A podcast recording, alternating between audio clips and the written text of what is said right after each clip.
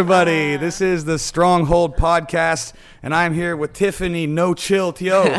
Hi, hi, Lucas. How are you, Tiffany? I'm good. I'm good. You? Thank you so much for agreeing to do this. By the way, Yeah, I really glad to be appreciate here. it. Yeah. Let's talk some MMA. I mean. She's the number one contender in the, which which weight class is it? I always get the one Uh, weight, straw weight. Straw weight. Yeah. So yeah, because in one, Yeah, it's a bit confusing. Yeah, I always get it confused. That's like a range for the weight. So a straw weight is, uh, I think, 52 to 56.7. So you have to make weight anything within that range. so, so say it again, fifty. 52 kg to 56.7. So and you're not allowed. You have to do the hydration test Yeah, as have well, to pass right? the hydration test. so how much weight do you actually end up typically cutting for your? Um, about 1.5 to 2 at most. That's it? Yeah. Oh, damn, Because anything more than that, you're going to feel hydration from my experience. Ah. Yeah, yeah. And are they pretty strict Yeah. about that? How many times do you have to do the Uh, hydration? twice. So you have to, let's say the fight's on Friday, you have to weigh in on Wednesday and Thursday. Yeah. So if you fail the weigh in, uh, or if you feel hydration, you have to do it again on fight day. Did you uh did you fight in the old days when you could just cut as much as you Yeah, wanted? yeah, yeah. I How much were you cutting so then? That, that was the funny thing. I was fighting at a heavier weight back then.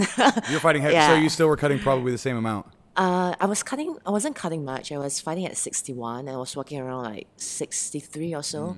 But I was just too lazy to make like fifty-seven, and Hmm. Yeah. there were there were no goals at that weight back then. And there's no way I'm making fifty-two. I'm like too big for that weight. Yeah. Yeah, I was gonna ask Yeah. you if you if you fought before. Did you ever Uh-huh. cut weight like the old school style? Yeah, when I was doing like uh, boxing. How did you days, feel oh, it like that? Sucks, it Yeah, it's sucks. terrible, right? I've done like eight to ten kg cuts. I'm like, Yeah, that's why, brutal. why am I doing this? I'm not getting paid for this. I know. For my last Yeah. fight, I did about 12 kilos, right, Charmaine? Something like that. About 12 kilos, and it was fucking awful, dude. I was such an Yeah. asshole to her. Like, I was Oh, just, uh, yeah. the whole It life was miserable.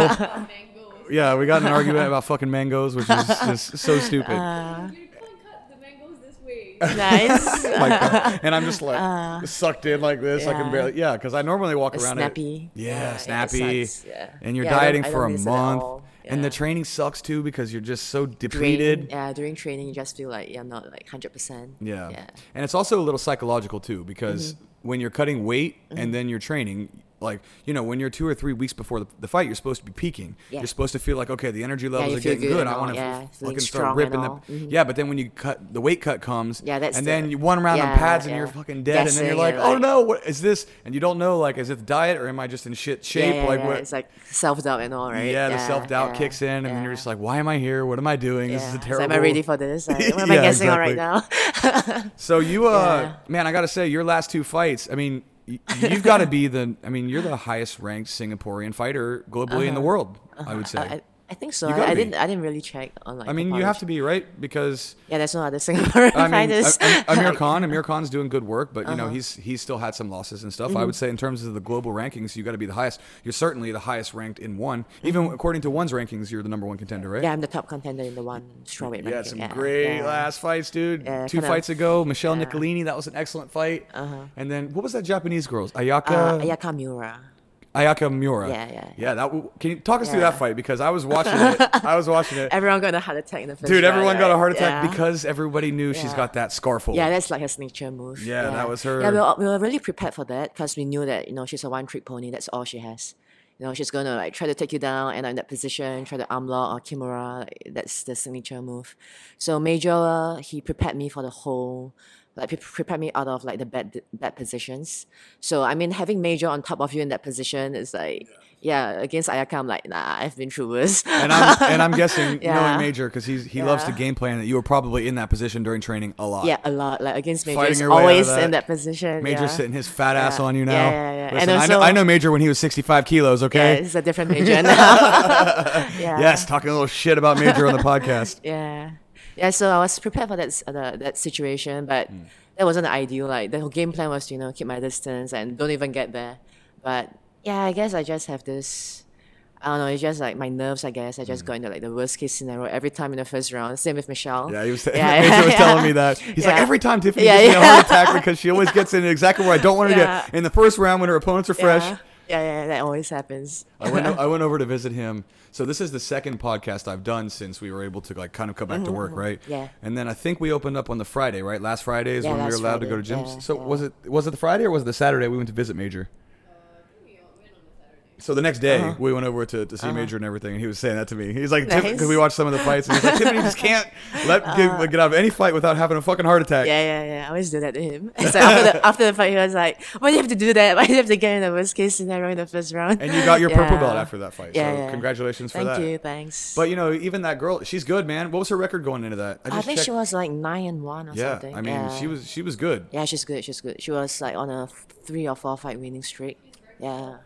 Yeah, and that that uh that style is hard to deal with because not a lot of people are doing that. So 1st Mm-hmm. of all, you're dealing with a somewhat esoteric position and style. Not a lot of people are going to the scarf hold side control, right? Yeah, it's not yeah. something you see a lot. Yeah. Mm-hmm. And she's an expert at not only getting like controlling that position, but getting there because Yeah. she manages to get that position on pretty much Almost everybody every she fights. Time. I mean, I think that's the only way she wins. You know. Yeah. Yeah, I mean, you just Yeah. and you just wore on her and then beat her down toward the end. You finished her with like what 15, 20 seconds Yeah, left I or think something. like yeah, 15, about 10, 15 Yeah, seconds and then but come the third round, you were just starting to beat her down. That shit wasn't working anymore, and Yeah. Beating me. Yeah. After that second round, she's like, "Oh, it's not working anymore." Yeah, but she still like didn't. She didn't have a backup plan. Mhm, that, that was the only way. You know, that's Yeah. the only way she knew. Yeah. And I talked to Major even uh, about your fight with with Nicolini, Mm-hmm. and you know it's, it's it's the same thing. You deal with you're dealing with a specialist, right? yeah. Mm-hmm. I mean, she's a what eight time IBJJF world champion, and then but she's a specialist at that one thing. And Mm-hmm. one thing that I was really interesting, and I know Major because Major and I talk MMA all the time, Mm-hmm. is that he's really good at getting his people ready tactically, which is what a lot of people lack nowadays. Yeah, she's, she's like the mastermind behind Yeah, all the well, game planning. even if you watch like Yeah. Mm-hmm. Angela Lee's fight with Michelle, I mean, there were a lot of just really bad tactical errors she did in that fight. yeah, I know, right? When I watched the fight, I was like, What were your thoughts on that? I'm sure you watched it. I was it. like, dang, I give you the game plan to fight Michelle. Yeah, like, exactly. I fought Michelle before her. Like, yeah, that's the game plan to go against Michelle. I, f- I felt like she had, she had the tools to win Michelle, and I feel like if they went a second time, Angela probably win. Yeah, I mean, she was doing just some silly stuff. Like she was jumping in her guard. yeah, she was like, I she would get on top, escape, yeah. and then go back into It seems her like she was closed guard. eager, eager to prove like she's okay on the that's- ground too. that's like, not the she- move. Yeah, That's not the move. Yeah, probably too emotional. I know. Yeah, Yeah. especially when they they grappled before, and then Michelle beat her in grappling. yeah. Like all you got to do to beat her is just not go to that standing, pure G. Yeah. Not even that, right? But like MMA jiu-jitsu, like when you fought Mm-hmm. Yeah, MMA grappling. right? Mm-hmm. It's like, dude, if you you know, I can roll with like world champion black belts, and if I if I slap hand fist bump jujitsu, then they're gonna fuck me up. Yeah, for sure. But if it's yeah. MMA jujitsu and you have to get takedowns and there's punches, it's like then there's other areas the yeah, that you can yeah. win. And so I yeah, tactically she was just making some huge mistakes. But I know after training with Major personally and then watching how you guys train and him talking to me that he has like a very Mm-hmm. Yeah, specific plan. He's a nerd. Yeah, he's a fucking a nerd. nerd. He's an MMA Yeah, nerd. yeah. But that's what you want. Yeah, yeah, he 'Cause- breaks everything down. You know, like the layers of defense, the worst case scenario, like to the best case scenario. So you're prepared for every situation that you get you get into. So what was the Yeah. plan going into? Let's, let's go back to the Michelle Nicolini fight. What was the game plan going? Of course, stay out of her Mm-hmm. Uh, Yeah, basic stay- jiu-jitsu, right? Stay yeah, out of her. so like keep it standing, and we knew that she's gonna go for the takedown, and like just keep my range. You know, wrestling, I assume. Yeah, like anti wrestling, like so just defend the takedown. You know, a few punches and move. Like you don't get too excited. You know, to like just ov- to like bum rush into a range. Yeah, so yeah, just um, layers, I guess. Like there's like keeping my longest range, and if she gets close, you know, using my frame to keep her away. And the worst case scenario, if she gets in tight with the takedown, to defend the takedown. Yeah. So what was it? What were your thoughts actually, sort of when you got into those grappling exchanges? You could Mm-hmm. feel her on you because you know a lot of people tend to think of like these. You know, Yeah. Uh-huh. I'm from a jiu-jitsu background, and you've done jiu-jitsu, so Yeah, a lot of people tend to have this ideal about like these world champion black Yeah, belts yeah, Uh-huh. yeah. That, that they're in. In their head, they're so fucking good Yeah. that they can't be touched. Meanwhile, I mean, you're a blue belt at the time. Yeah, I was a blue belt. you go in and then you can win some of these grappling exchanges Mm-hmm. get up get away was it what did you think when you actually got to the point where you're you're touching her you're grappling you because you know your name is somewhat ironic because it's it's no chill but you're very chill under yeah, under pressure right because in uh-huh. all of these fights you get in bad positions but you you do chill and you don't freak out right and panic So it was quite interesting when, I, when Michelle first got to Mount. Uh, my first reaction was like, oh, she's not throwing punches. It's not that bad. Like, all right, let's try to escape now. Because I think she's just not used to like the MMA aspect of grappling. Like her first instinct is to go for the sub, like go into a dominant position and to work towards a submission. I felt like she wasn't throwing much punches even though she had the chance to, you know, to do ground and pound and stuff like this. Yeah, so I just focused. I didn't have to worry about the punches. So I just focused on defending and just trying to get off that position. Yeah. and then like Yeah. you know i mean she had so that's interesting i guess right Mm-hmm. you know it's if you're a if you're gonna have an mma fight you always want to fight the grappler Yeah, yeah. You don't want to yeah, fight the Muay Thai guy, the person Yeah, who's got ruthless ground and pound who's going to punch your fucking skull in. Yeah, like, yeah. you know, you want to get you want to get choked or you want to get caught in a submission Yeah, or yeah. something like that. So that's always the interesting thing about fighting these grapplers. It's like even if you lose, it's like okay, you got choked, you tap yeah, out or yeah, something. yeah. It's not like s- big damage. Yeah, like, but you don't want to fight like injuries. Khabib Yeah. or someone who's just Yeah, gonna. fuck that. 'cause, yeah, Yeah. I mean, you know, he's just gonna punch your head. Yeah. And this is the the weird thing about these high level jujitsu people going in, Uh-huh. right? Is that they're so focused on the submission that they'll miss something like even punching just- into the yeah, yeah, submission or ground and pound Yeah. into the submission. I guess it's just like kind of muscle memory. They're so used to it, you know, being a specialist in that sports. So they're they're just so reliant on you know go using their subs. Yeah, I guess it's uh, habit. I guess yeah, and it's like high percentage for them.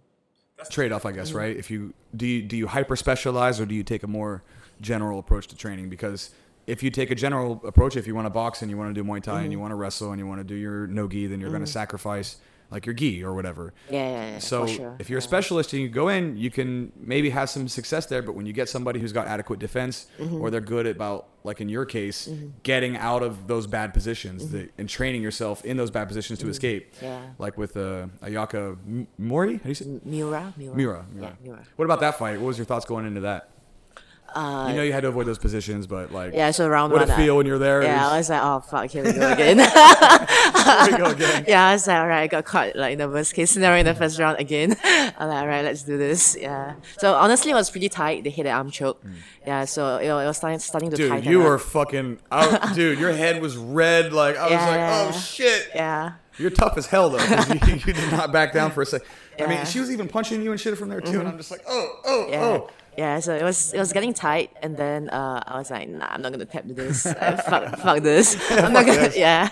So I just held on, and she kind of loosened the loosened the uh, arm triangle. So that's when I I could start to work my defense. Yeah. So I managed to create some space, and I just. Uh, yeah, I just worked my way out of it. Yeah, and Major was like in the corner, like just because she, she likes to go for the kimura, especially when you don't connect your hands. So that's when she tries to go for the kimura. Yeah, so uh, yeah, so they were like consciously remind me, like my corner. They were telling me, "Oh, keep your keep, keep your hands connected and all." Is So there a particular point where you kind of felt the, the tide turning? You know, did you, did you like hit her with a shot? Obviously, like halfway through the fight, Uh, I feel like second to, round, the start of second round, she kind of like gave up, like mentally. Like she's like, "Oh fuck, that's my best move, and I can't, you know, that's the only thing I have, and I I can't I can't tap her with that." Because she was trying so hard for that in the first round, and I feel like she was kind of mentally defeated, but at the start of the second round. Yeah, I feel like it's the same thing with Michelle. So the first round is like, you know, she, uh, she couldn't tap me, and she's like, oh fuck, like, I can't tap this girl. So I kind of like fuck with them mentally. I feel. Yeah. I mean, you're, you're very durable and you, you don't give up, right? You, you push even through the end of the fight. And then, yeah, because at the end of that third round, and once you start just putting the pressure on, putting the pressure on, if her stuff, like her A game doesn't work when she's fresh, Mm-hmm. Yeah, it wouldn't work when you're like Yeah. tired as yeah. damn sure not going to work Yeah, when you're yeah. tired as fuck. Yeah. And I mean, I guess the, the next logical fight for you is the champ, right? Zhang Yeah, yeah, Xiong Jingnan Panda. have yeah. a rematch with her. Yeah. Have you heard anything about that yet? Uh, so they haven't like offered me any official fight, but they have been talking about it. So they've been posting on like online about a possible rematch, but they didn't offer me like a title fight or anything. Yeah. About so, So- what are your thoughts going into that fight? I mean, you guys fought once already. Yeah. Uh, so what was your first? What was your thoughts about that fight? I guess. Oh, that was such an ugly fight. so I went back to watch. Like honestly, I watched I watched that fight recently. So I feel like I have changed a lot as a fighter compared uh, to the fighter I was back then. That was like Two two, years ago? years ago. Yeah. Yeah. almost two, about more than two years ago, I think. And also that camp, I didn't. I wasn't with Major. I was. I decided to go to Tiger to to finish my camp. And yeah, there was just so many things going on during that fight. It was a short notice fight. So I think I fought in November, late November, and uh, they just hit me up and told me, oh, there's this title fight. They want to do it in, I think it was in January if I wasn't wrong. So I flew to Tiger in December for my camp. It was a very short camp, like a five weeks camp. Yeah, there were just so many things going on during that camp. I fell sick during the camp. And my, my ear just blew up. I had cauliflower ear during the camp, and it's just a lot of things. And How many weeks did you have to train for that? You said it's short notice, right? yeah, I think it was like four or five weeks. Oh, yeah. yeah. It's not ideal. it- yeah, that wasn't ideal. Yeah, and also from that fight, I've learned that you know I'm not going to take any short notice fight. That's just I feel like I need the preparation to get myself ready. And just uh, there was like a lot of adapting to a new environment, new environment, new training partners, new coaches. Because Major wasn't there with me, so there's a lot of adaptation and uh, yeah. So, and I feel like I was a different fighter during that fight. Like I feel like I didn't understand MMA that well back then, and I was kind of uh, I wasn't a well-rounded fighter. Like I was still I was I was I was like still learning a lot of things in the about this part of MMA. Yeah. How many years have you been training now? Uh, I started with Muay Thai. So I started Muay Thai when I was, I was about 18 or 19, so 11 years. Yeah, but I was just focusing on Muay Thai at first. And after that, I took a short break and I went to boxing. And that's when I met Major at Juggernaut. So he was teaching like Jiu Jitsu and MMA there. So I did a bit of Jiu Jitsu there, but I, I hated it. I just did it for like for fun. And then uh, while I was Was doing he a purple belt back then when you first met him, or was I he think- brown still? I think he was a a purple belt. Ah, yeah. he was a purple belt. Yeah, so uh, I did a bit of jiu-jitsu here and there, a bit of wrestling, and Arvin, he just came up to me one day. We were at the we were at Magambos, and he just came up Mm. Yep, to me. sounds he was, right. yeah, as I because he was uh, he had his show back then, SFC. Mm. I think it was the second show. I think I fought on that show. Yeah. No, no, I fought on the I third or think- fourth one. Yeah, I think Ron The fought one- on the first one, right? Mm. Yeah, so Arvin came up to me like, "Yo, you want to fight MMA?" Yeah, yo. Like, okay. I was, was like having my beer. I'm like, uh, when? Like two weeks. Like, oh, okay. Two weeks. Two weeks. Yeah, it was like a two or three weeks notice. Yeah. You went pro straight away. Yeah, I went pro straight away. I had zero amateur Didn't fight. even have an amateur yeah, fight. yeah, just okay, so you have boxing. exactly ten fights because you're you're nine and one, right? Yeah, nine and one. So you, that's all you've yeah, ever had. just all I You didn't do any yeah. Muay Zero. Thai boxing. I, I did Muay Thai and boxing. Okay, I so you had uh, some- yeah, I did amateur okay. boxing and Muay Thai. Okay, so that's something. Like, Yeah, yeah, yeah. But MMA was like my first time doing MMA. Yeah, so yeah, let's do this. Yeah. why not? What's the worst that could happen? Fucking brain damage. yeah, and that's why I went to the Major's class. He had to teach me how to like get out of bad positions in like two or 3 You're like, weeks. you're like, a Mount one, Escape. Yeah, one stripe, zero stripe white belt having a pro MMA fight. Yeah. Actually, I have a funny story. So I just had Fuck a Fuzz on the podcast Uh-huh, last time, and he told me a story about the first time he ever uh, trained MMA, and actually you were in the story. Oh, was this Yeah, you were in the story because he, he's uh, he told me this story. This was like last week on the podcast. He goes, uh, you know, I was uh, one the first time he ever wanted to go into an MMA class. He went to Juggernaut. So he's like, yeah, bro, I walked. It was the old Boat Quay one, Okay. I think the second floor Yeah, one yeah, by that one- bar yeah. that was on the bottom floor. And uh, I've been to that Juggernaut before as well. And so he's like, yeah, I was gonna walk up in there, and I'm just walking down, and I'm in the bar below, getting ready to go up the stairs, and I just hear whack, whack, whack, and he's like, and so I'm like kind of scared. I walk up the stairs thinking that it's gonna be this big guy, and it's like you. He's like, it's little Tiffany Teo sitting there, like fucking cracking the pad, and I was like, oh shit, I didn't know it. He thought you were gonna be just some fucking huge goon in there, and it's just whack, whack, and it's just you kicking the bag. That's funny. Yeah, he told that story on my Uh. podcast last week. He was like, yeah, it was you. I was like, oh shit, cool. Nice. She's coming on the podcast on the weekend. Nice. But yeah, so that was your, that's hilarious. That that was your first fight. Yeah, So yeah. that was SFC two. Yeah, I think it was SFC two. It was the one at uh, I think near Bugis. Hmm. Yeah. Yeah, that's not that long Yeah. ago. Yeah, That was was like five years ago, maybe, right? F- Yeah, about right. about there for Five years. So five years, and then you you've taken what around two or three fights a year since then. Yeah, about there. So I fought a few. I think I fought like another time in SFC. I think the one that you fought. Hmm. You fought on that- you fought on Fujo that card? building, right? Yeah. Yeah, yeah. You were on that card? Yeah, I Oh, was on that. shit, I Yeah. don't even remember. Oh, you know what? I do remember that now. yeah. With Will and, and Luke? Yeah, yeah, yeah, Oh, yeah, yeah, yeah. that was. Luke, Fuck, how did I not remember yeah, that? I think, yeah, yeah, now that I'm yeah. thinking back about it, yeah, you were totally on that card. Yeah, I think Luke was doing boxing, if I'm not wrong, right? He was doing a boxing bout. No, I think that. No, I think we would have been. That may have been you SFC three thing. Oh, the Will next Choate, one. Uh-huh. Will Choate fought on the card that I fought on. Luke Adams fought. Was it MMA or boxing? You remember? Yeah, I think it was MMA. Mm-hmm. That was the one. Uh, Emilio fought in the, the main event. Oh, So I okay, think I was okay, the next yeah, one actually. Okay. I think I didn't fight on that. I, I was there, but I didn't fight. Ah, yeah, yeah. that I think it sounds was about right. after my first fight in one, if I'm not wrong. Yeah. Yeah, because Major was in my Yeah. corner for that fight, and I think you would have Ah, said okay, something if okay. you were there. Uh-huh.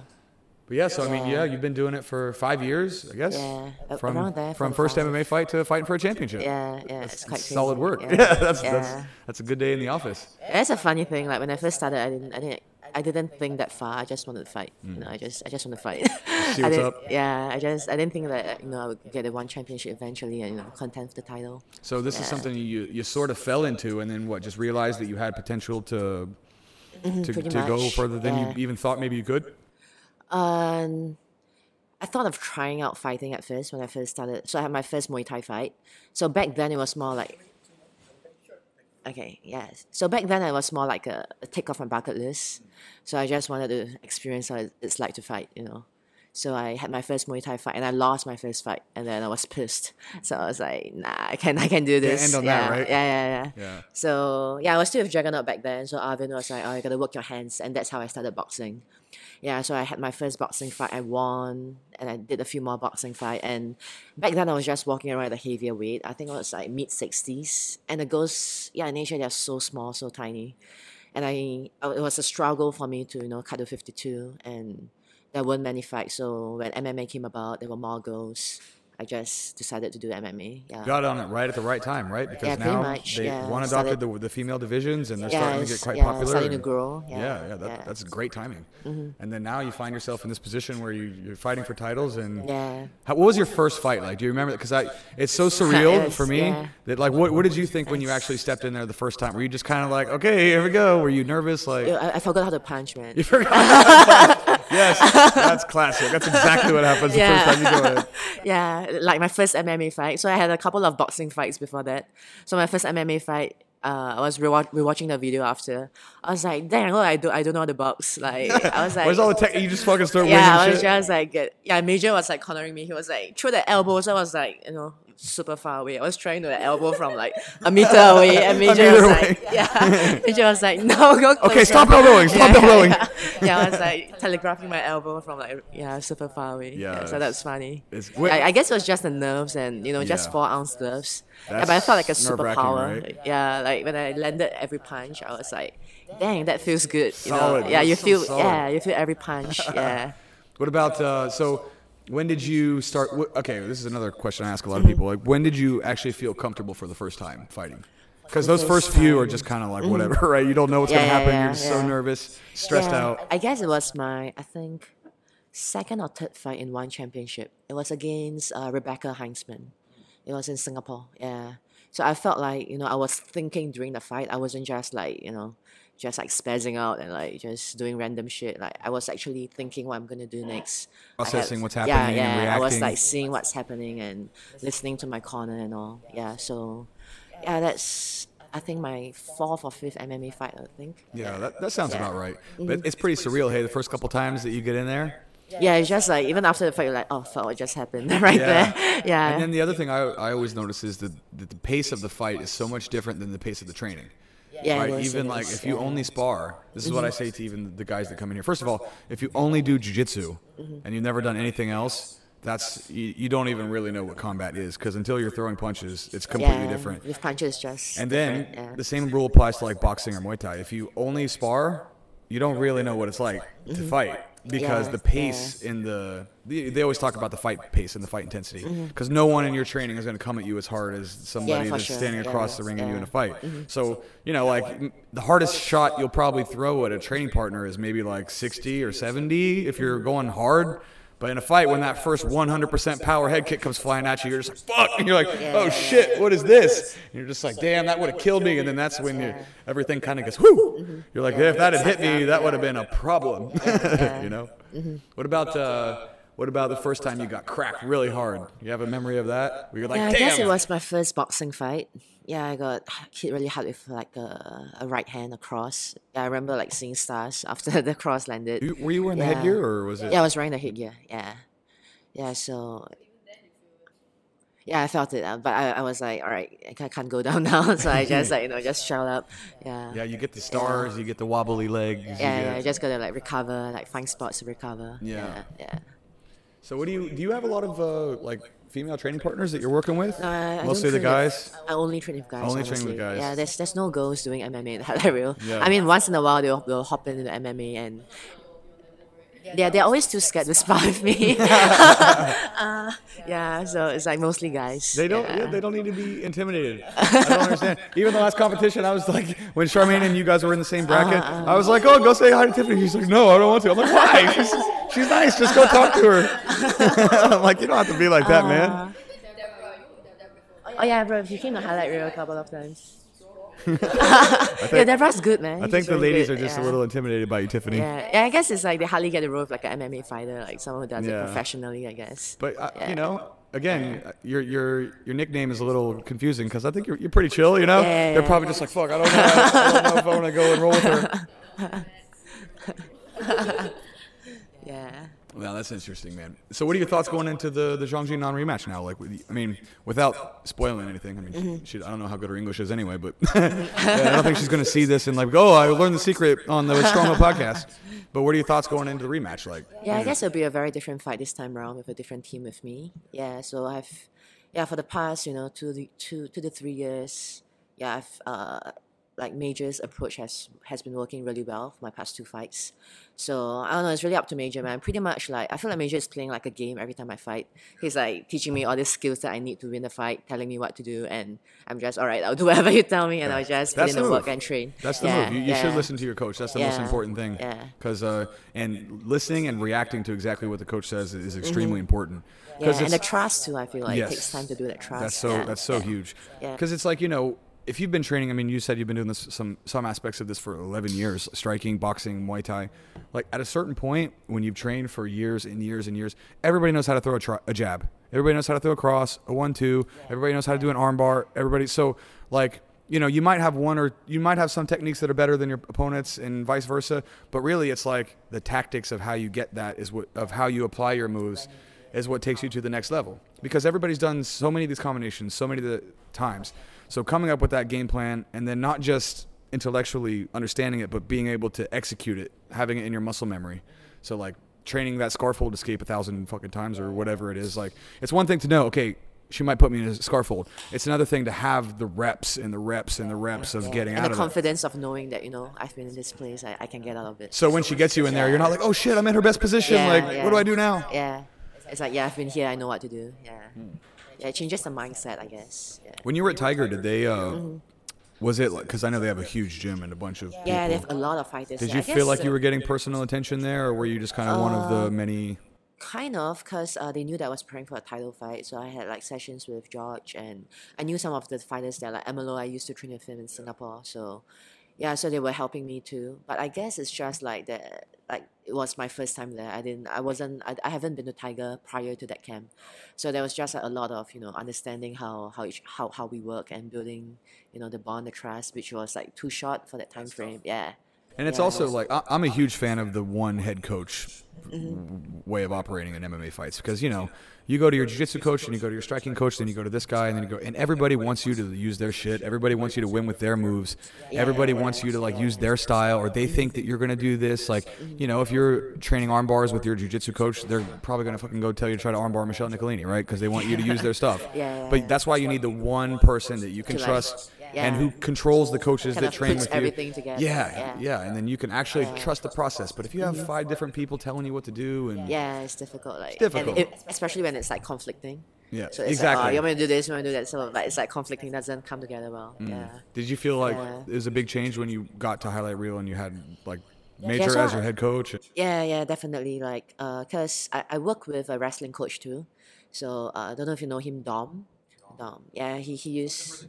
Yeah, he was in the national team, and I think he competed in like Sea Games. I think a couple of times. Yeah, and uh, I mainly work with him. I have my S&C coach. Uh, a training partner Kai, he helps me a lot with my striking and major, kind of like just my jiu-jitsu coach and just putting everything together. So the thing is, we are kind of always on the same page. Or whatever I want to do with like individual coaches, you know, I'll let major know like what we're gonna work on. Even for S&C, because you don't want to like have a fucking hardcore S&C session and you show up to training Yeah, all and drained and it's like. Mm. kind of yeah. I mean, even if you're gonna do that, you gotta let your coach know so he knows that he's not gonna push you too much in your Yeah, training. exactly. So I feel like there's a lot of communication in that sense, and we kind of uh, we do come together to have like a game plan. So let's say if it's a more I don't know wrestling intensive game plan, so I'll tell my S&C coach, you know, this camp I'll, I'll be like going for the takedown, so he'll have a plan that helps me to perform better in that aspect. So there's a lot of communication going on, even though I'm working with different coaches. Smart. They I are mean, kind of like on the same page. Yeah.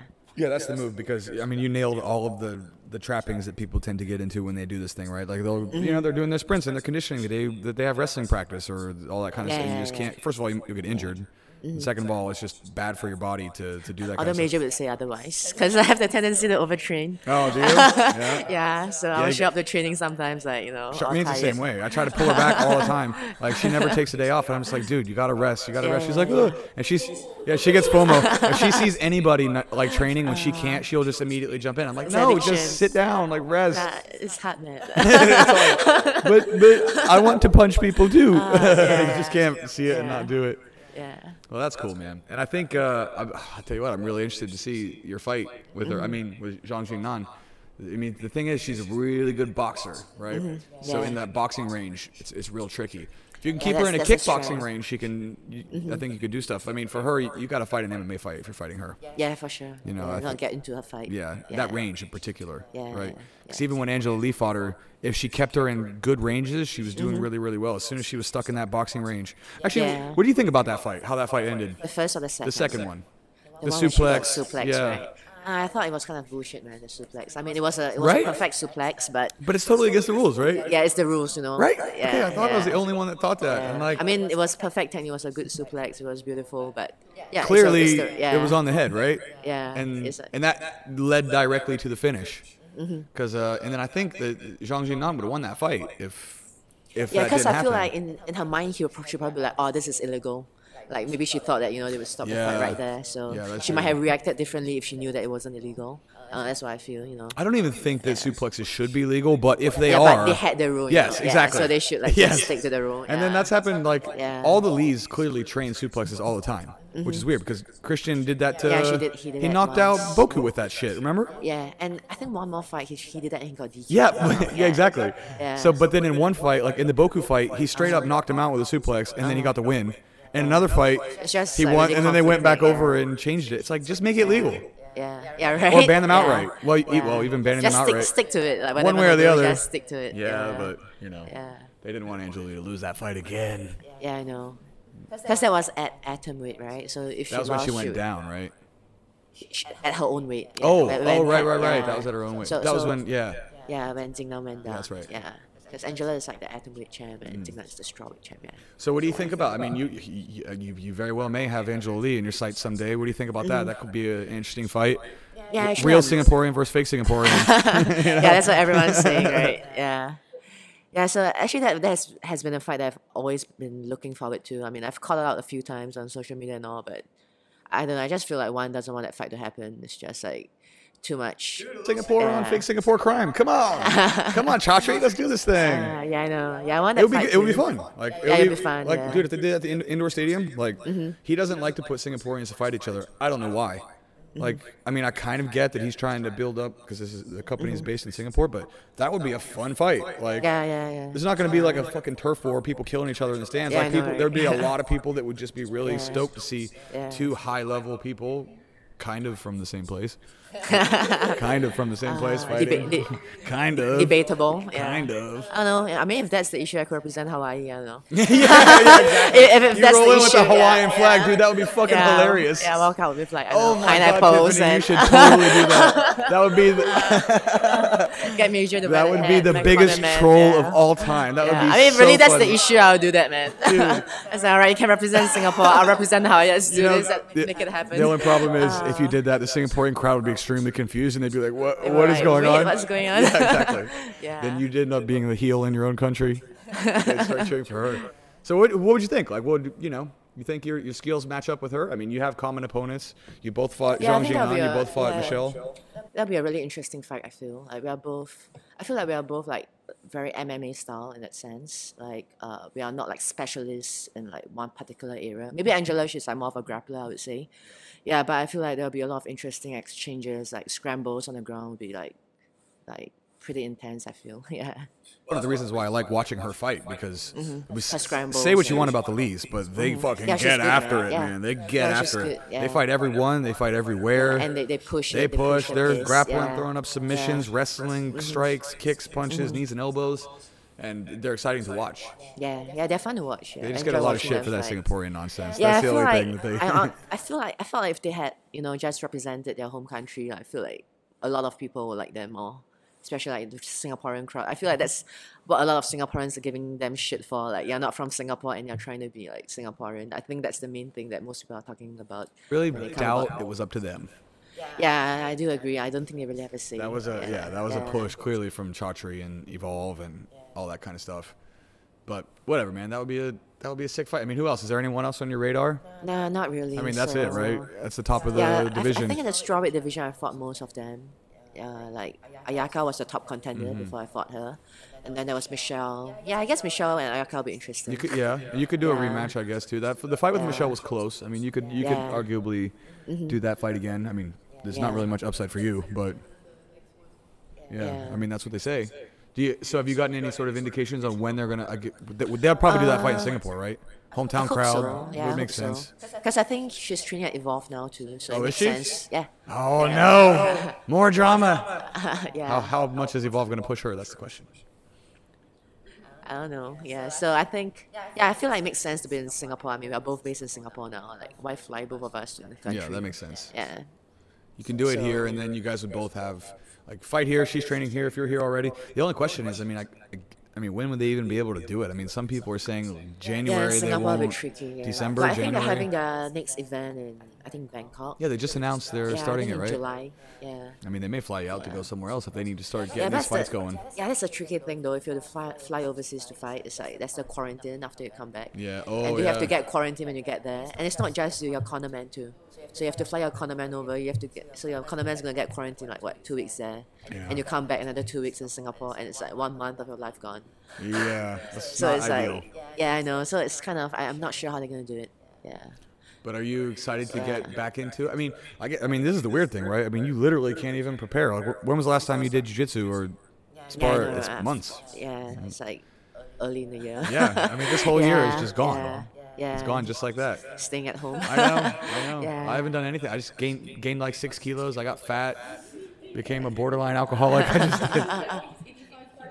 82. I'm 82, 82. kilos, but I've got this fucking pudge, dude. I, I never, I never had like that belly fat that I do now, and here I am drinking away. it. Cheers, Tiffany. Thank you for coming on Ah, and cheers. and uh, enabling me. I appreciate that. Mm. I really appreciate you coming on and doing this doing this podcast. Yeah, I've been wanting to come here. I think the first time when Ron came, Yeah.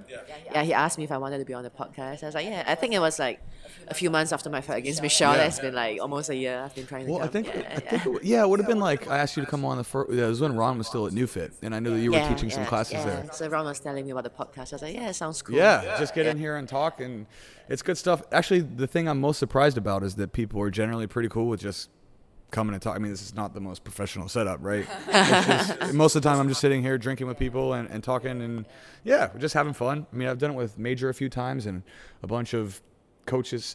My favorite part about the whole podcast is that there's no no one's really like upset about the fact that it's here. It's at Stronghold. It's called Stronghold. I've had people from Juggernaut on. Actually, Rahul's coming on next week. Oh, nice. nice. So Rahul's on next week. And then, you know, I've had Major on the highlight reel guys, and then I've had people from Impact, and I've had people from New Fit, and I've had people from all these different gyms, and everybody's just pretty cool about just sitting down and chatting. The podcast wave is coming, man. I'm telling you. And Singapore, is coming. Yeah, I'm starting to see more podcasts. Dude, four people that have come on this podcast are starting podcasts now. Oh wow. Ron came on here, started one. Oh, he started one. Yeah, he started one. He's on his third episode already. Oh. Matt Polino, he started a YouTube channel after he came on the podcast. Oh. Uh, Dr. Alan Chung, the you know Dr. Alan, right? He just sent me a message today. Yeah, he's starting a podcast, and after he came on this podcast, and then uh, Alvin Ung also is talking to me about maybe starting a podcast. That's all in the last like nine months they've come on this podcast. Yeah, that guy's that guy's always doing shit. It's like man. writing. It's like SGPJJ I open now a podcast. I don't know where he finds the time, dude. Uh, I think he doesn't sleep. Yeah, I, I- think he does. He seems pretty stressed. I talked to him a couple days ago. I'm like, you need to settle down. You need to just, you need to just take a little bit more time. Yeah. Smell the roses, man. So how to feel getting your purple belt after after your fight? Yeah, I was surprised by the purple Yeah? belt promotion. I knew that Major was trying to promote, promote me, but I You were refused to go. due, right? I mean, come on. Yeah, but I refused to go for promotion. You just, he's like Tiffany, come, and you're just like, okay, don't show up. he, he messaged me. He was like, "Oh, it's promotion happening this weekend at Impact." cough, cough. You should probably show up. yeah, you know, I I replied him, inshallah. Oh, man. yeah, that was quite funny. So, but you can't uh, deny him at that situation, right? Yeah, he yeah. brings you the belt, and No, the you main- can't be like, no. you just. like- no, the main reason was I didn't want to get whipped. I didn't want to get. like whipped. Like, Oh, that's the only reason. yeah. Yo, it's brutal, man. It's like- brutal, Yeah, and some it's people are assholes. Yeah, they, they tie a knot and like. Yes. I was like, what is that? You guys are mean. I know. Like, I totally agree with you. Yeah, I signed up. For, I signed up for that. I didn't sign up to get whipped. It is kind of ridiculous. It's- Yeah. Listen, I hate the thing. Like, I try to I- stop doing it, but my Yeah, students everyone like should made it. stop doing it. I totally agree with you. It's like abuse. Yeah. It is. And I'm not being a pussy, and Tiffany's not being a pussy. It's like, what? You earn it, you know. You know how else you earn it? By getting strangled all the time, every day in training. I don't know. just refused to go for promotion. I told major like the only way you're promoting me is, is if I don't get whipped. It's it is hilarious that like you fight professionally, and that's what we were worried about. I get it because I think it's uh, stupid, but it's kind of funny. yeah, I know. I hate the fucking thing too. I tried I tried for the last promotions to ban it. And then I was like, no guys, we don't need to do it. We don't need to do it. It's fine. We don't need to do it. And Yeah, then right? sure enough, they all just started and I'm She like, had like a pizza party after not, not getting whipped. and they were like and they were like, "Well, if we do it anyway, are you going to get mad?" I'm like, "Well, I'm not going to tell you you can't do it." And they're like, "Okay." And they just line up. And I'm like, so then I fucking tie my belt. I'm like, start slapping people anyway. They got me. I just went right back into the I'm, I'm a sheep. Tradition. Yeah, I'm a sheep. I just went right back into it. I couldn't help myself. it's fun when you're whipping, I guess, but not when you're on the receiving end. Yeah. well, I only had it once, and that was when I was when I got my brown belt, and that was the last time because you don't get it. You don't get it when you're black. Oh yeah, yeah. So, uh, I think Mahir get it. She, he's he like volunteered to get whipped. oh god, what? Of course he would. Yeah. He's a Yeah. yeah. He's a glutton for punishment. Yeah. I feel like he likes to be whipped. You know, and like in his personal life, I feel like he's he's, he's that type of guy. He, he probably likes a little bit of BDSM. What? Oh, he came into he came here to do an open mat one day, and he started telling us about his. He went to get a like a Brazilian wax, uh-huh. and he was just like, I looked at him, I'm like, Mahir, why are your legs so hairless and like pristine? He's like, Oh, bro, I went and I got him waxed. I'm like, Nice. like, I'm like, why? And he's like, oh, cause you know, I think the hair is disgusting. And I'm like, how much did you get waxed? And he's like, all of it. And I'm just like, oh, come on, dude, you're rolling with people. Why do you? You little like funny baby guy. hair. I love, I love him. He's been on the podcast too. Yeah, he comes in here and, and trains every now and again. But uh, yeah, I love that guy. I love all those guys, man. All of like the, that crew, Major, Mahir, a lot of Leke's black belts and Leke's guys are just really cool to train with. Really fun. yeah, if you've been around the scene for quite a while, right? Like you came to Singapore in like 2012. Oh wow. I think that's when I first started boxing, I think. Yeah. Yeah. I think Major and I came here like the same year, 2012, 2013. we were both purple belts. So we went through the whole thing together. Like we went through all of our ranks together. And I first met him when he knocked out Bruno Pucci. Ah, okay. Yeah, I was there for that fight. Mm. Yeah, so was I, I was there with Stephen Langdown, and that was how because I was his coach back then when he was fighting, and then uh, that's how I ended up meeting Major. And I, yeah, pretty sure he was a purple belt back then. So yeah, I guess I've been in the scene. You've been in the scene for a while too. If that's when you started, it was 2012. Yeah, 10, Yeah, but I 10 was doing years. more like striking at first. Yeah. Yeah, when I first started jiu-jitsu, I I hated it so bad. How do you think the How do you think the scene has like evolved in the last ten years? I mean, it's just blown yeah, up, it has right? grown a lot. Not just the. Can I get you to talk straight? And that, I'm just Alright. afraid that it's gonna Okay. I'm Not, not not, just the uh, jiu-jitsu scene, even the boxing scene has been growing a lot. Yeah, so back then when I was doing boxing, there weren't a lot of girls doing. Like, uh, I think it was just me, Leona, Fash, and Shiren. So they are like uh, the back back in the day, the amateur girls in the national team. Uh, Leona, she's she's training, but I think she she competed in the last Sea Games. I think she has plans to like uh, to just retire and like just focus on other stuff. Far she's she's uh she trains at what's that place? Spartans. Oh, I've heard. Spartans Of, yeah, I heard about that. Yeah, she's a pro boxer now. She turned pro. Yeah, Shiren she she didn't she's not training anymore. Yeah. Yeah, so now there's like so many girls doing boxing. There's like amateur boxing fights, like women's invitational. Yeah, back then that you there's no way you're gonna organize an event like a full female fight card event for boxing. It's probably like maximum two or three female. Even fighters. still, it would be hard, but you could. You're getting closer. Like n- now, Yeah. it's so trendy in, in Singapore, right? Yeah, and now there's like more pro boxers. Like there's Shahida, there's Kirsty, there's like Samantha. There's a lot of female pro boxers. You get to train with any of them? Like, Uh, no, not really. It's like we're all from different gyms, and and I feel like it's just like uh, the focus is different. Yeah, cause yeah, it's like even if I spar striking with them, you know, there, there- there'll be a tendency to like try to go for a takedown Yeah. when, it, when the opening is And also just- MMA striking and the is- range is is different. so different, yeah, right? Yeah, it's so different. MMA striking is totally Yeah. because I, I get a lot of people come in here to ask like, oh, we have Muay Thai, technically Muay Thai classes and boxing classes, but I teach MMA striking. Everything is MMA striking. That's the distance I operate at because that's the most real distance. So like I'm not doing fucking Philly shells and you know even like pure Thai style. I don't I don't do pure Thai style. Everything is like yeah I don't do that side by style. Some of my students want to like they want the Thai style pad work. And you know, I mean, I trained under Thais for years, so I can do. I can give you ten kicks here, ten kicks here, punch you in the stomach, knee. Like I can do all that shit. It's just not practical. It kills you, and it's good cardio and all that kind of stuff. But I'm, I care more about like the long, the range being a bit longer, being able to transition into takedowns. I like fighting both styles, like Major does too, Southpaw Orthodox. Yeah, yeah, yeah. Changing stances and all. Yeah, but now, like now, the scene. I mean, when you would have started, like you said, there were there was nobody. But Yeah, now, no goals. Yeah. I think it's becoming the national sport of, Sing- of Singapore.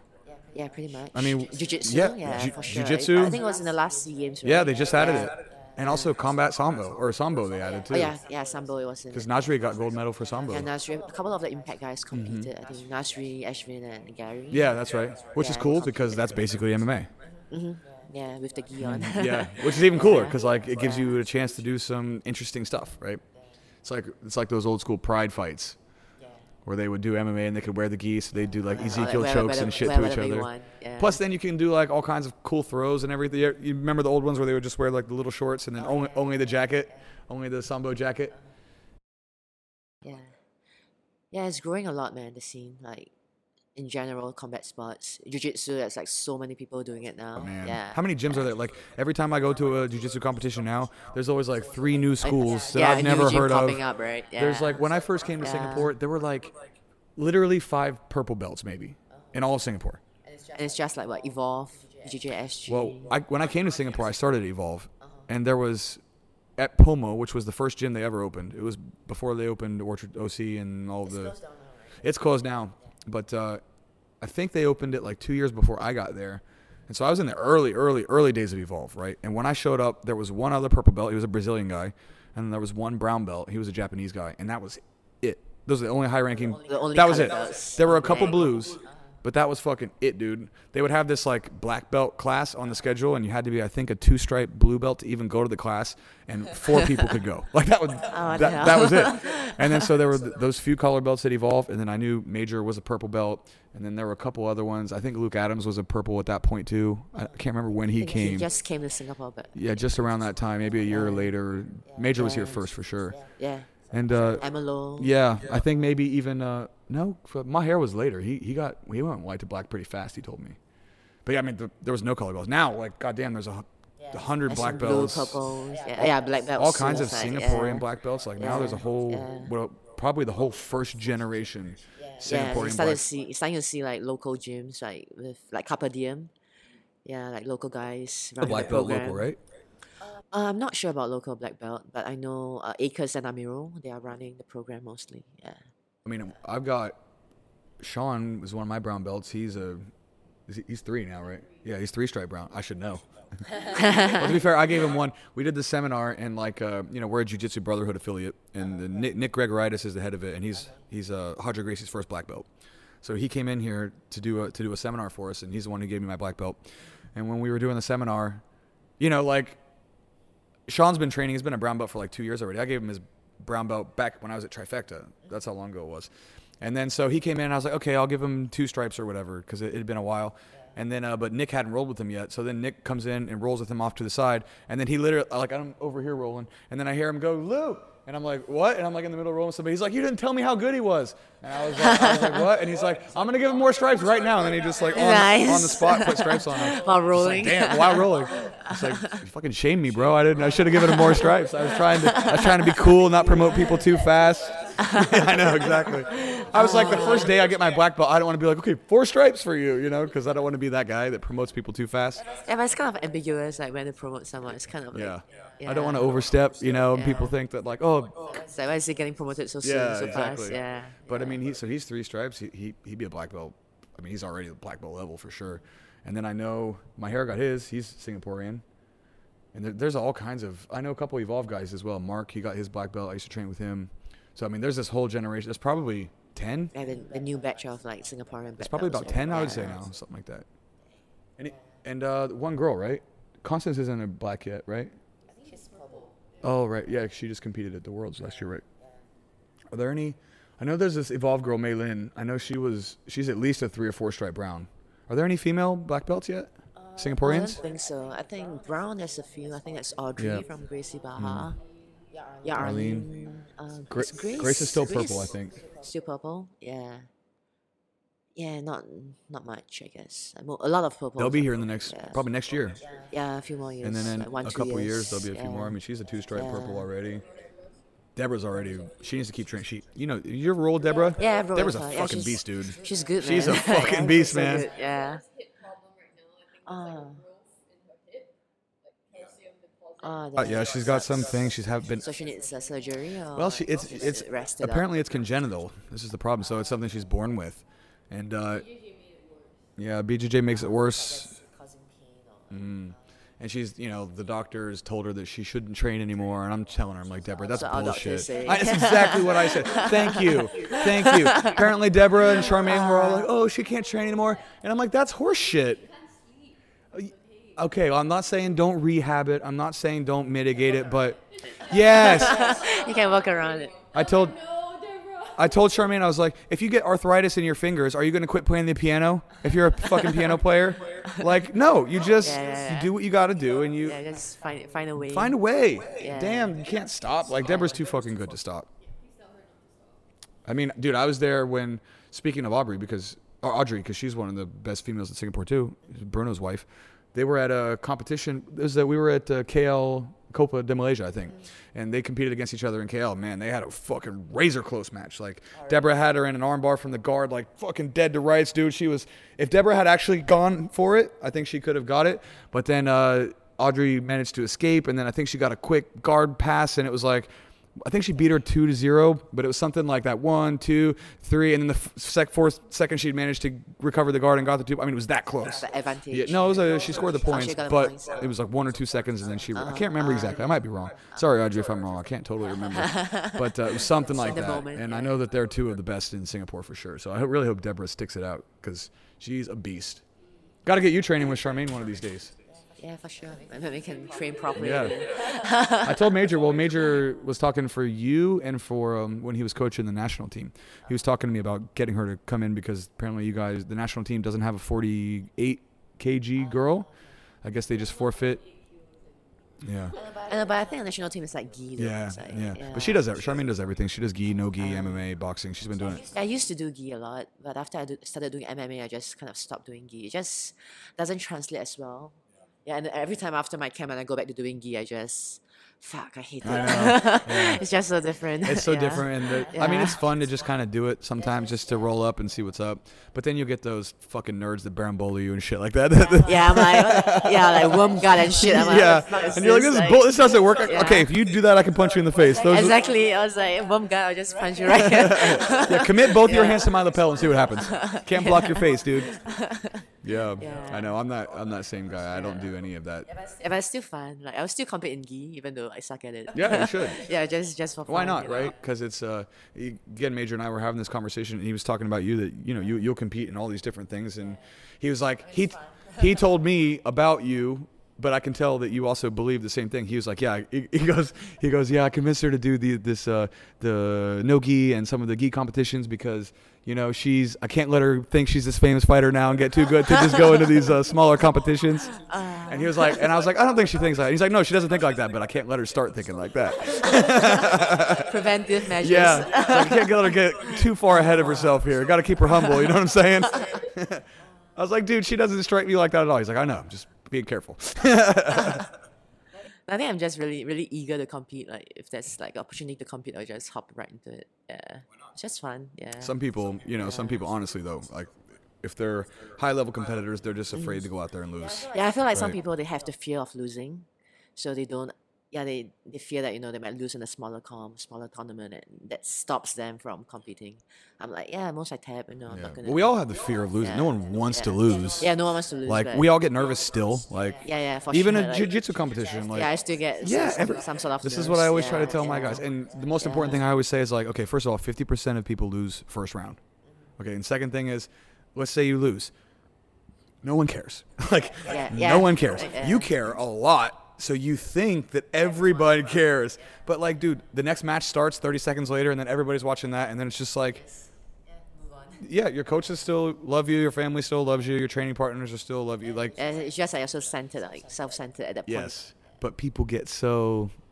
Yeah, they're like everybody knows. Like everybody saw that. Everybody Yeah, they thinks I saw, but suck. Like yeah, but they don't Yeah. care. Like, yeah, whatever. You know. it's like because yeah. everybody's also like Yeah. going through their own little yeah, they're also personal journey, like, yeah. right?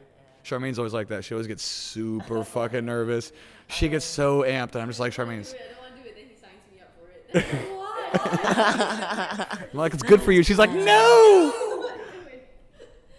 And then uh, every competition, she always freaks out. And then as soon as it's over, she's really giddy and she's just relieved that it's over. And I'm like, yeah, that's the cycle. And then she drinks and then she's good. And I guess with jiu-jitsu, come and just more chill because it's like, you know, that's the worst thing that happened. I tap. How many of you You know, I'm, not getting punched in yeah. the face. And, you know. How many jiu-jitsu tournaments do you think you've done? Uh, so at white belt, I, com- I competed a lot at white belt. Uh, I think at least you know five or six at white belt and blue belt. I comp- competed in a few Grapple Asia and SGBJ. yeah, I think I saw like you competing at a few of those. Yeah, maybe like four or five at blue belt, purple belt, the last one at SGBJ Open. Yeah. Do you think, did you go through a similar experience with uh, the grappling competitions like with MMA? Did you find that after, excuse me, excuse me again, after like a few competitions, it got easier? Were, were you were you really nervous when you first started competing in jiu-jitsu? Just like Uh, no, not it's really. not the same, wasn't- right? It's not Yeah. the same because uh, you went striking first, though. Yeah. That's the Yeah. move.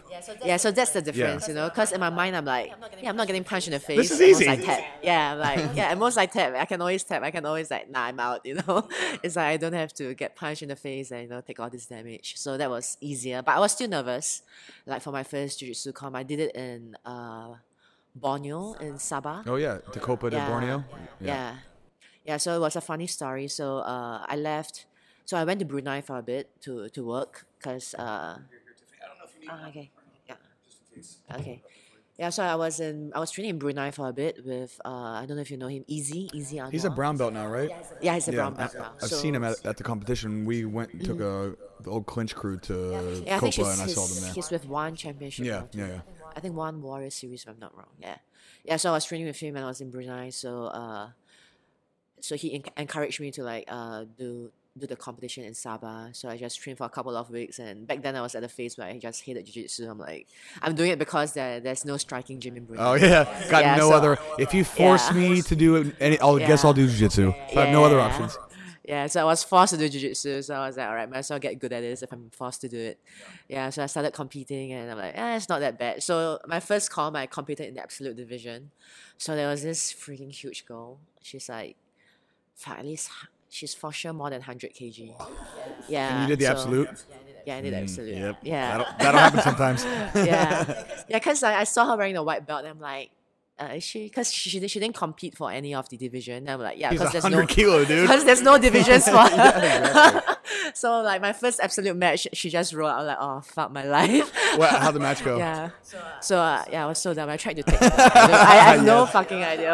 of course, I tried to take her down. I tried to like single leg her. I think. Hey, I applaud that. I'm glad you didn't pull guard like a bitch, dude. I'm glad. I'm glad you didn't just pull guard. That's the yeah, move in a lot of ways. I mean, yeah, if you can do it. Yeah, but I couldn't take Yeah, her it's down, so I got It's a tough caught. So I managed to get her in like a triangle, but I couldn't close my guard. I couldn't. I couldn't close the Yeah, you gotta play open guard. Yeah. You try I to was triangle just- or that's. Yeah, so I was just stuck in like side mount, a weird position, and she just sat on me for like the whole round. And There's no getting out of that squeeze, yeah. right? Yeah, so that was my first time competing. Ever. Yeah, in in jiu-jitsu. Oh, yeah, first That's a rough ever, go. yeah. Sometimes, Yeah, sometimes you'll have that.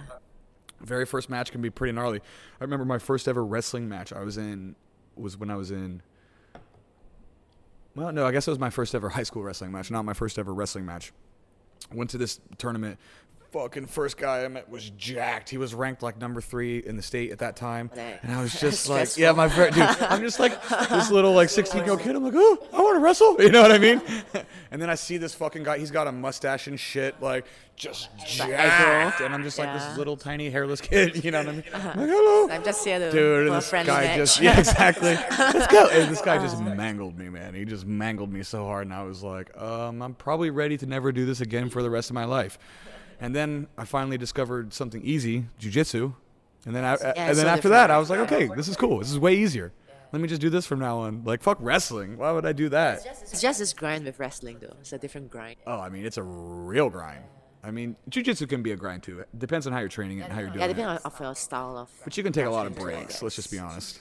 Yeah, you can find spots, you know, in a good In position. you wrestling, just chill there's no breaks. As soon as you break, you're done. yeah, If you break, you're giving up position. Yeah. So that's a that's a game changer. I mean, I, I don't even let my students pull guard when we spar. Uh, that's the rule that I have. Ma- Major tries to do that, so. Uh, you guys sneak when he's turning, his back is turned. You just fucking sit down. So there was this match, there was this grappling match before the match. I was like, Major, I'm gonna pull guard. so How did like, he respond to that? He, he thought I was just kidding. That is the correct. Yes. yeah, by pull guard after that. Uh, I just went in fist bump and I sat down. And he was like, what? yeah, but I was just trolling I trolling love how him he for the thought fun you of were it. joking. That's so funny. Yeah. Well, I mean, listen. Sometimes if you think that your guard is the best chance that you have to win the fight, I, I don't mind students pulling guard in competition. I don't want them pulling guard in training. That's the thing with uh, grappling in Singapore, at least. All the girls pull guard. So it's like it's either I pull guard first or I have to pass your guard. so sometimes I I'm saw like- you sitting down in the no gi competition. and, and I think that's how I lost a point. Now. It's like because I think I didn't make contact. One, Yeah, I think so. And then they, I, yeah. I saw your match, both your matches with the. Yeah, you fought two girls. The girl that Charmaine lost to, and then in the finals. Fierce That was in the finals, yeah, and then you fought the other yeah. girl too. Can Candy, I think. yeah, Candy, Yeah, mm. yeah. Yeah, you're pulling guard in those fights. Yeah. Should be- Sometimes I pull guard because I can. yeah. So I, yeah. I mean, you're, you're playing. Like, dude, yeah, you, it's, it's just a different rule. you have the set, right yeah. attitude. You're just going on there and you're trying stuff. I mean, you know, if you're like competing at the worlds or something, then maybe you have to be very specific about your strategy. But you're just rolling up and trying to see what's up and have a good match. Yeah, Candy beat you two to zero, right? Is it? Yeah, something like that. It's tough, man. Uh, yeah. You were like had the choke in deep, and I saw her Yeah. face like turn purple. Yeah. And she wouldn't tap. Yeah. And then you got out of it or something. Yeah. And went back into it. Yeah, I think I, I just like stayed in like side mode or something. Yeah. But you were really active. I, I liked it because you were you were on the bottom. You were trying a bunch of different stuff. I could tell you were just like, okay, whatever happens, happens. Like Yeah, yeah. Just, Just- roll with yeah. it. Yeah, just have that's the move. That's the Yeah. move to take into those competitions because. You know, in the beginning, you everybody's always stressed and they're so worried, especially those people that only do BJJ. But you did the right move. You did striking first, so that you're, when you roll up to BJ, whatever, no problem. Pull hard, no problem. You just you just roll up, you pull guard, whatever, no problem. Yeah. But in training, I'm always a big fan of like takedowns. Like, and if you want to pull guard in the in the fight in the competition, whatever, then that's cool. Because sometimes that may be the correct strategy. You know, if you're fighting a wrestler or something, why, you know, you, you give them the chance to score points, you just pull guard and then take that out. I mean, Yeah, there's times where it's the right move, right? Tactically speaking. Yeah, yeah. Depending on where you're going. But in training, most people are just too lazy to wrestle, so then they it's always they just sit down Yeah. because they're like, Yeah. "Fuck that it's so much work, and I'm like, yeah, I know, but this is the whole thing. Like, if you can't, if you're a jiu-jitsu person that can't get the fight to the ground, what are we doing? Yeah, yeah. what are we doing here? Oh, just pull guard. Oh, really? In a fight, in a street fight? Train your takedowns, everybody. Don't don't let your takedowns get rusty. So what do you? What's your favorite thing to do like these days? What's your favorite? Like, uh, are you training back when we could train? Was there like, uh, you know, is there any sort of style that you like? Is there a thing that you're playing with at the gym that you find interesting, or I've been working a lot on my striking and wrestling, I would say. Yeah, so uh, striking mainly like just getting comfortable in both stances. You know, you doing some switch dancing as well? angles. Yeah, so yeah, you're yeah. orthodox normally, right? Orthodox, Mm. yeah. So you're yeah. switching it up. I've I've been working. I've been playing around with it for I would say about a year so far, but I haven't like feel like proficient enough or like confident enough to use it in fights. I feel like I'm still learning to like create the angles and all, like seeing what where are the good spots, the bad spots. Which leg do you So, shoot like, with? If you're gonna shoot, which leg do you have in front? Is it the left leg or the right? I usually my left leg. So you keep the same stance. You know, it's weird. Like, I, Because I started with striking first, so that's kind of like my default stance. Yeah, but I know people who start with wrestling first. They have their right leg forward. They are that's the dominant. de- that's Yeah, the yeah. default position. so it was always yeah. weird for me. And, and when I first started training, it was a huge like. It was just obvious when I was going to take down because I would always switch my stance. Because in wrestling, the the right leg is yeah, forward, and then later on when I picked up striking, I was right-handed, so they told me to stand with my left leg in front. And then when I started doing MMA, every time I would want to go for a takedown, I would break my stance, so then everybody just knows to fucking sprawl. And then now I do I do both stances. Yeah, that's when you can mask. Yes, your, and now you can start. you take a step. in the forward, beginning, it was a huge Yeah. hindrance, but now I can trick Yeah. people. It's quite Yeah. quite interesting when you can play with both stances. And you can change stances. And you get that- step in, and you clear a lot of distance. yeah, that, you know. and you get that left kick to the body. which most of the time is the money kick, right? Oh, yeah. If Yeah, you, the- in the open open side yeah. for if you're mm-hmm. orthodox orthodox, you get the either if you're fighting the southpaw, you can kick the open side of the body, but even the left kick to the head. Because if you watch like the Thais fight, that's why so many Thais stand southpaw, right? Because they want that left kick to the body, and the left kick to the head, like statistically, is much higher percentage chance of landing than the, the right kick to the head. But they they all It's just an yeah, because it's the guess. angle of the body. yeah, So they all yeah. want that power left kick. Like Yotsun mm-hmm. Kalai, all those guys all fight southpaw so they can have that left kick to the body. so there's yeah. things like that. Have you played with like any of the new age shit, like any of the you know in jiu-jitsu, any of the leg locks, or have you practiced like the calf kicking or the the knee oh, kicking Oh yeah, anything I've like been that? I've been working on the calf kicks. Yeah, and Have you felt yeah, that? leg- no, I haven't. I'm usually oh. I'm usually the one doing That it. shit Like, people- hurts, dude. Yeah. Oh my god, two of those, two of those calf kicks. It's the and nerves, right? It's the I- nerves. I've read out about it. And it makes you Yeah, it's the flat-footed, nerves that- so you can't step in, you can't step out. It messes messes up your footwork. I mean, they yeah. always say it's the co- the old adage, right? You never be flat-footed. Mm. Well, what does Yeah, that they mean? stay- if you're on your toes, your calf is engaged. It allows you to be explosive moving in and moving laterally. As soon as your heel's on the ground, you lose your calf. You don't have any explosive power back and forward. Yeah, a couple of those right in that nerve in between the calf, dude. But it's dangerous. Yeah, yeah, like Justin Gaethje, Yeah, Tony, just kick that cap. Did you see the um, the the man? The fights this year have been so good. First of all, did you see today's fight? Oh, bro, I gotta go watch it. The Dustin Poirier Dan Hooker fight was so good. he just Khabib the shit out Oh, of so good. I can't even like. It was the best fight of the year. But the one I was going to reference was the. Did you see the Shane Burgos Josh Emmett fight from last No, I week? No, I didn't. Watch There was a really he was doing a really interesting technique because uh, Shane Burgos was doing he was doing a lot of inside leg kick, right? And he would use the inside leg kick to set up the calf kick.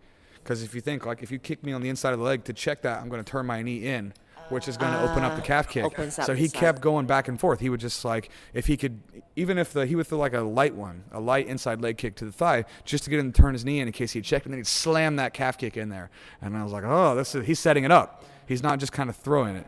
Justin Gaethje sets it up too, but he sets it up in the clinch. He'll like pull your head, right? And when he pulls your head, it puts the weight on your front leg, so then you can't lift it to check. So he'll he'll do it from the clinch where he's like so close. He'll just Yeah, he throws like low kicks like so close. and he does it off of a pull. So he'll tug the head, he'll get the weight on the front leg, and then when you can't lift it, boom, he'll slam that leg kick in there. I think he mentioned it in the Joe Rogan podcast. He has been doing it like throughout his wrestling career, like the clinch and like a kind of like a leg sweep, The like, only like one- a kick. Yeah, he said he's got like this ridiculous bone density. I'm scared to throw him. That's my problem. Because like I don't want anybody checking my kicks ever. That Always shit thinking you, hurts, right? man. Fuck that. It's the Yeah. worst. That is the worst feeling I've ever felt in a fight. That or a really hard liver shot. I don't know which. The liver shot's worse probably. The liver shot, the sternum punch, and the checking and kicks are probably Very short sucks. It's the worst. Once during training. once only. Yeah. Yeah. oh so my far only god, once. once. Yeah, but it was against a big guy though. The guy was like fuck, like 80 kg.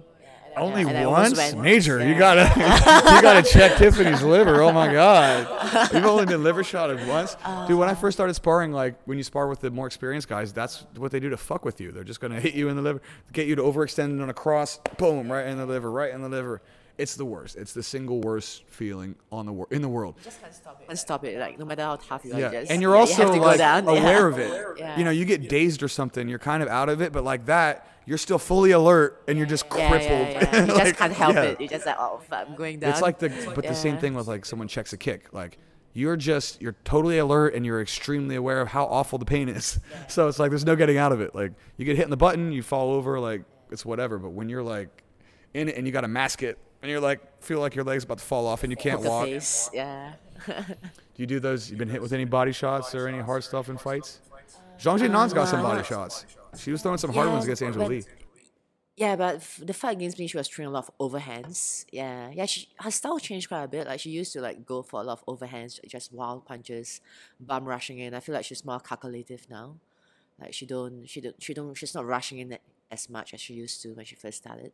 Yeah, so I could see some changes in the style. Yeah. She does do a lot of good head, body, head, a lot of like body. At least in the Angela Lee fights, I mean, mm-hmm. those fights definitely fights, would have right? made her Yeah. grow a lot. 'cause those ten mm-hmm. rounds, right? You Yeah. got a lot of experience. Yeah, definitely. Yeah. Do you feel like you got the, you get? I mean, what's your opinion on like experience, like cage time experience?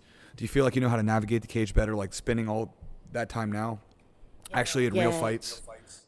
Yeah, I feel like I can. I, I have better cage control now compared to when I first started. And when I first started, I was so eager to fight.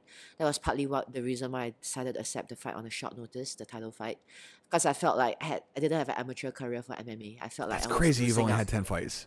Like you never had any amateur. Fight. I guess you had the boxing and the kickboxing, but yeah, yeah, MMA. yeah, but it's still different. Yeah, you it's know? different for yeah. sure. So that's why I always felt like I was like I wasn't well equipped with the skills that I need because I didn't have an amateur career. Like I know, I know, I train with people who have an amateur career, and yeah, I see how they progress over the whole span of their amateur career.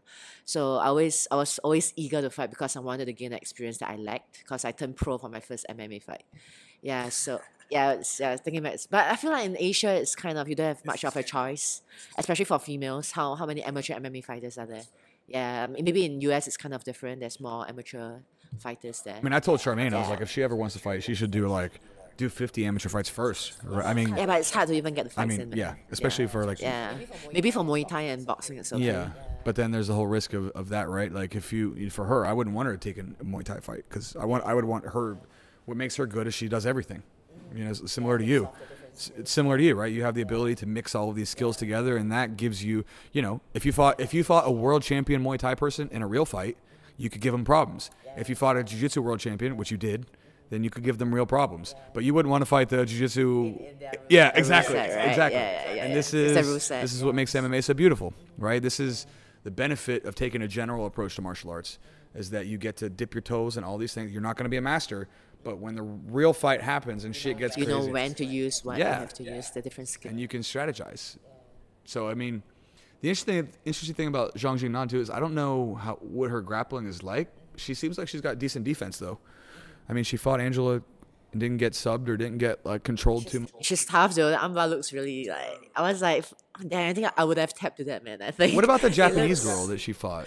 The Jap. She fought twice. Angela did. Uh, remember the Uh, or the Mei Yama- Mei uh, Yamaguchi? Angela. You- Yeah. And- She's is she in the same division as you? She's one below, right? atomweight, one below. That'd be a crazy fight too, because she that'd be a good fight for you.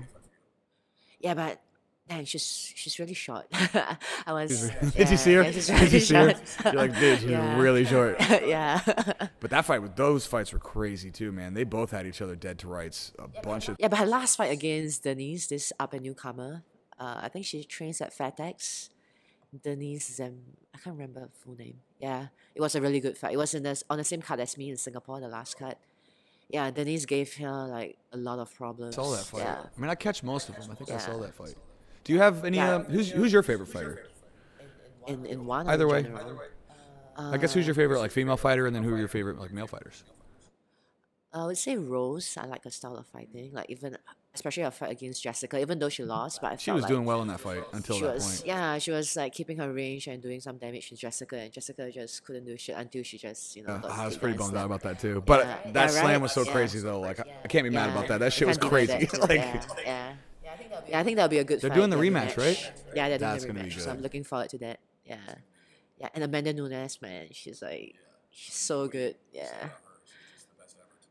Yeah, she is, right? I mean, who I, I don't see any girls who can really, you know, What about uh, Zhang Wei Li? That fight with with- Joanna was crazy, right? She's brutal. Right? it's like a Charmaine loves her. Charmaine loves her. it's, it's so fucking I know. It's like you watch that and you're like, I'm never fighting again. you just watch that and you're like, I've been Yeah. Yeah, she's tough. She's really tough. Yeah. about that fight with Joanna. That shit was crazy, right? Yeah, that was a that was. Who a did you think fight, won that fight? I thought it was pretty close.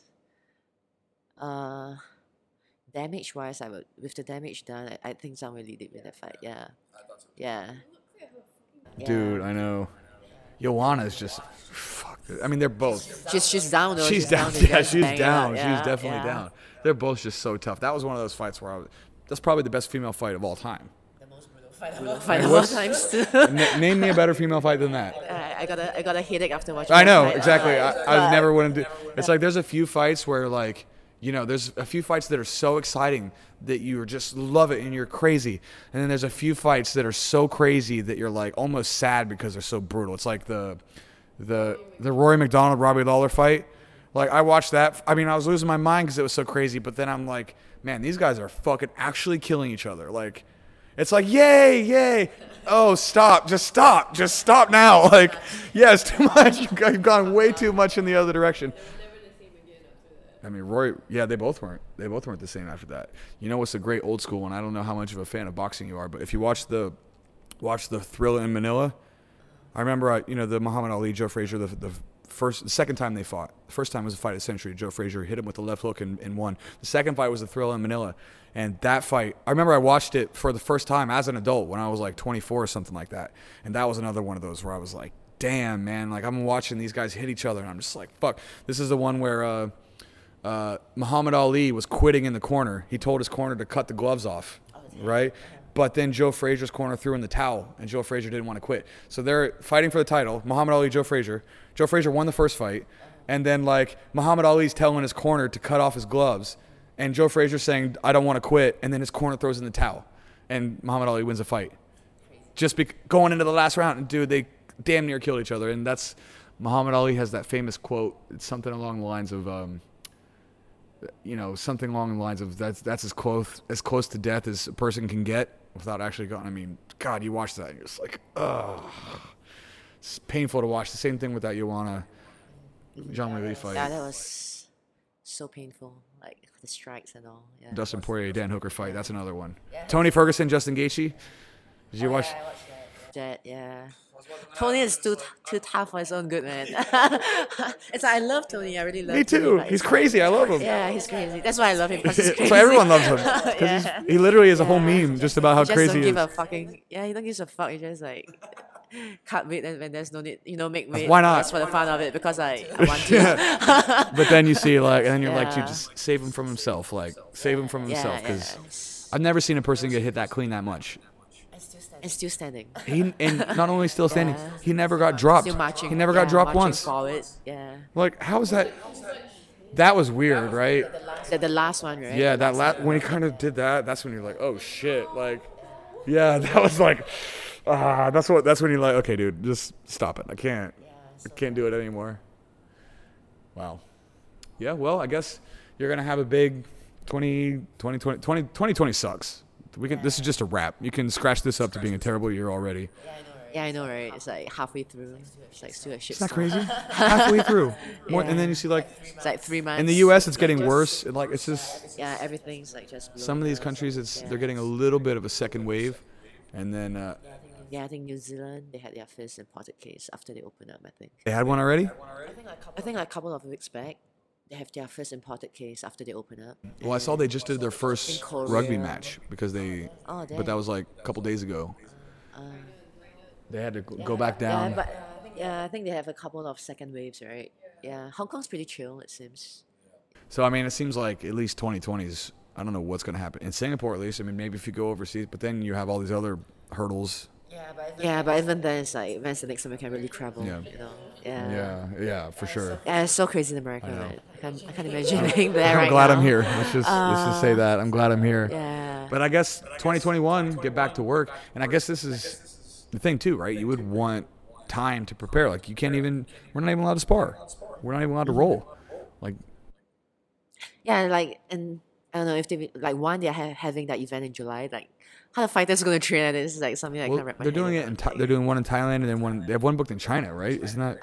I think the the one in China already happened. It's like the One Hero series. Oh, they did that already in China. Yeah, I think it's Oh. like last week or Oh wow. something. Oh yeah, because I saw the message like, oh, we're back or whatever. Mm-hmm. But I think it's like a kind of like the One Warrior series. It's like a closed door event. Oh, yeah. Oh, okay. So they, they do closed doors. Yeah, because I don't even know like the whole. it- they would have to get mostly local fighters, because you can't bring people in and out, and borders Yeah, are right. closing, and they're not going to let people do that. Yeah. So it seems like It's kind of like a risk to travel. Like, Yeah. You don't know if Would you can want to? to your country? Yeah, Nah, it's right? like unless it's Singapore, I'm not good. yeah, why would you even? So you're probably not going to fight until next year, most likely. Yeah, I don't see myself fighting anytime soon. Probably next year. So I guess you get a year to. But I guess for me it's chill because it's like I fight. I think I fight like once a year, anyways, with or without COVID. That's a good number, honestly. Like that's a good number. You get a lot of time to skill build, as long as you're not like depending on it for your livelihood. You know, if that's all you're doing, then you need more, I guess. But if you're able to still function and still make your money and everything, and you're not going broke, then yeah, once a year is that's good. You get a full 12 months to recover any damage you take. Set. And then yeah. also you get to Yeah. appreciate it a bit more. A lot of people get into that grind where they're fighting three or four times a year. They get burned out, and then you see it in the fights, and then you know you're taking those shots and over and over and over again. Not don't even give yourself like six months to recover. Yeah, like hard shots. It's not good. I was sitting here. I was talking to um. I know Arthur. You know Arthur. Yeah, yeah, He had that fight, and then he. Uh? Yeah, he got knocked out in that fight, and then he came in here and rolled the next day or like two days later. You remember? And I was like, and I was like, dude, why are you here? Training to that highlight reel. And he was like, no, dude, I'm good. It was. He was like, oh, I'm, you know, I'm not gonna do striking or whatever. Oh, yeah. And he's like, oh no, but I'm not gonna do striking. And I was like, dude, you shouldn't be doing anything. I should just rest. Like, you still get impact, and he's wrestling and hitting pads, and like, there's still a, there's still a Yeah, thud, yeah. right? And like, Yeah, especially wrestling. yeah, man. Yeah, hit Yeah, 100%. like, you know the way you land. and like, yeah. so I was with him like, a, like I was rolling with a baby, and I'm just like going really, really easy and careful. shit. But I was like, dude, just don't. Just. Just don't. Like, you don't need this. Like, I tried telling him, like, I know what you're. He's like, oh, I want to get. I knew, because you get knocked out, I and you're like, you're like ready to. you're so eager Yes. to like yeah Yeah. yeah. Well, and also you like, you want to fix the mistakes, right? Like, yeah, you just want to improve. Sure. And, like move on. But- yeah. but this is when you need a coach, like Tony, right? Like Tony, you need someone to tell you, to just rest and stop. Yeah. yeah, to save you from yourself, right? Even if your intentions are good, that's that's the job of the coach. to Just be like, dude, yeah. gotta listen to me here. like, save you from yourself and just just chill out for a little while. Such an interesting guy. Interesting guy. But it told us a bunch of stories. Stories that he. Oh, Arthur. Mm. Yeah, I want to get him on the podcast too. He, yeah, he told us some some stories that I can't even that I can't even say on this podcast without going to jail. like, I would just, Oh I feel like it'd be a sin if I even said those intense. fucking. Yeah, 'cause, I mean, he was a paramedic, and then he's told Uh. us some of these stories that he'd get called for just gross shit. I'll tell you after the podcast. Interesting. All right, well, why don't we wrap this up? How long have we been going, Charmaine? You have a hour twenty. That's perfect. That's perfect. Are you happy, Tiffany? Was this fun? Yeah, it's Fun, just yeah, nice getting drunk with me and just talking Yeah, shit with me and. Charmaine. I'm not. I'm like, like awkward and shit. I mean, in general, yes. In this in this case, no. All right, everybody. Tiffany, thank you so much for coming on. I appreciate you. Thanks for having me. I look forward to 2021 when you're when you're fighting Zhang Jingnan and bring the actual ever first real world title to Singapore. There's not one, right? No one's ever won a real combat sports. Well, sh- come on, get the fuck out of here, Charmaine. You're a Singaporean. How dare you? Combat sports, none, right? No, I don't think. Not that No boxing world yeah. titles, no none of that stuff. Oh, boxing. There's a. I think A real world title or like one of these fucking o- Oceania like I'm not shitting on it, right? Because those guys would beat my Yeah, ass, yeah, but it's just like yeah. real, like real world title. That I'm not too sure. I, I maybe Ridwan. I'm not sure. Muhammad Ridwan. Yeah, he's pretty good. He, he has a few. Ti- ti- I think I saw him fight one time. Yeah, he's so good. Yeah, he's so good, man. Yeah, no, I, I have no doubt that guy would fuck me up in a boxing Yeah. match. I have no doubt. I'm not talking shit, dude. Don't hurt me. That's all right. Let's finish up. Tiffany Teo, thank you so much. I appreciate you. This is the Stronghold Podcast, episode 25. Thank you, everybody.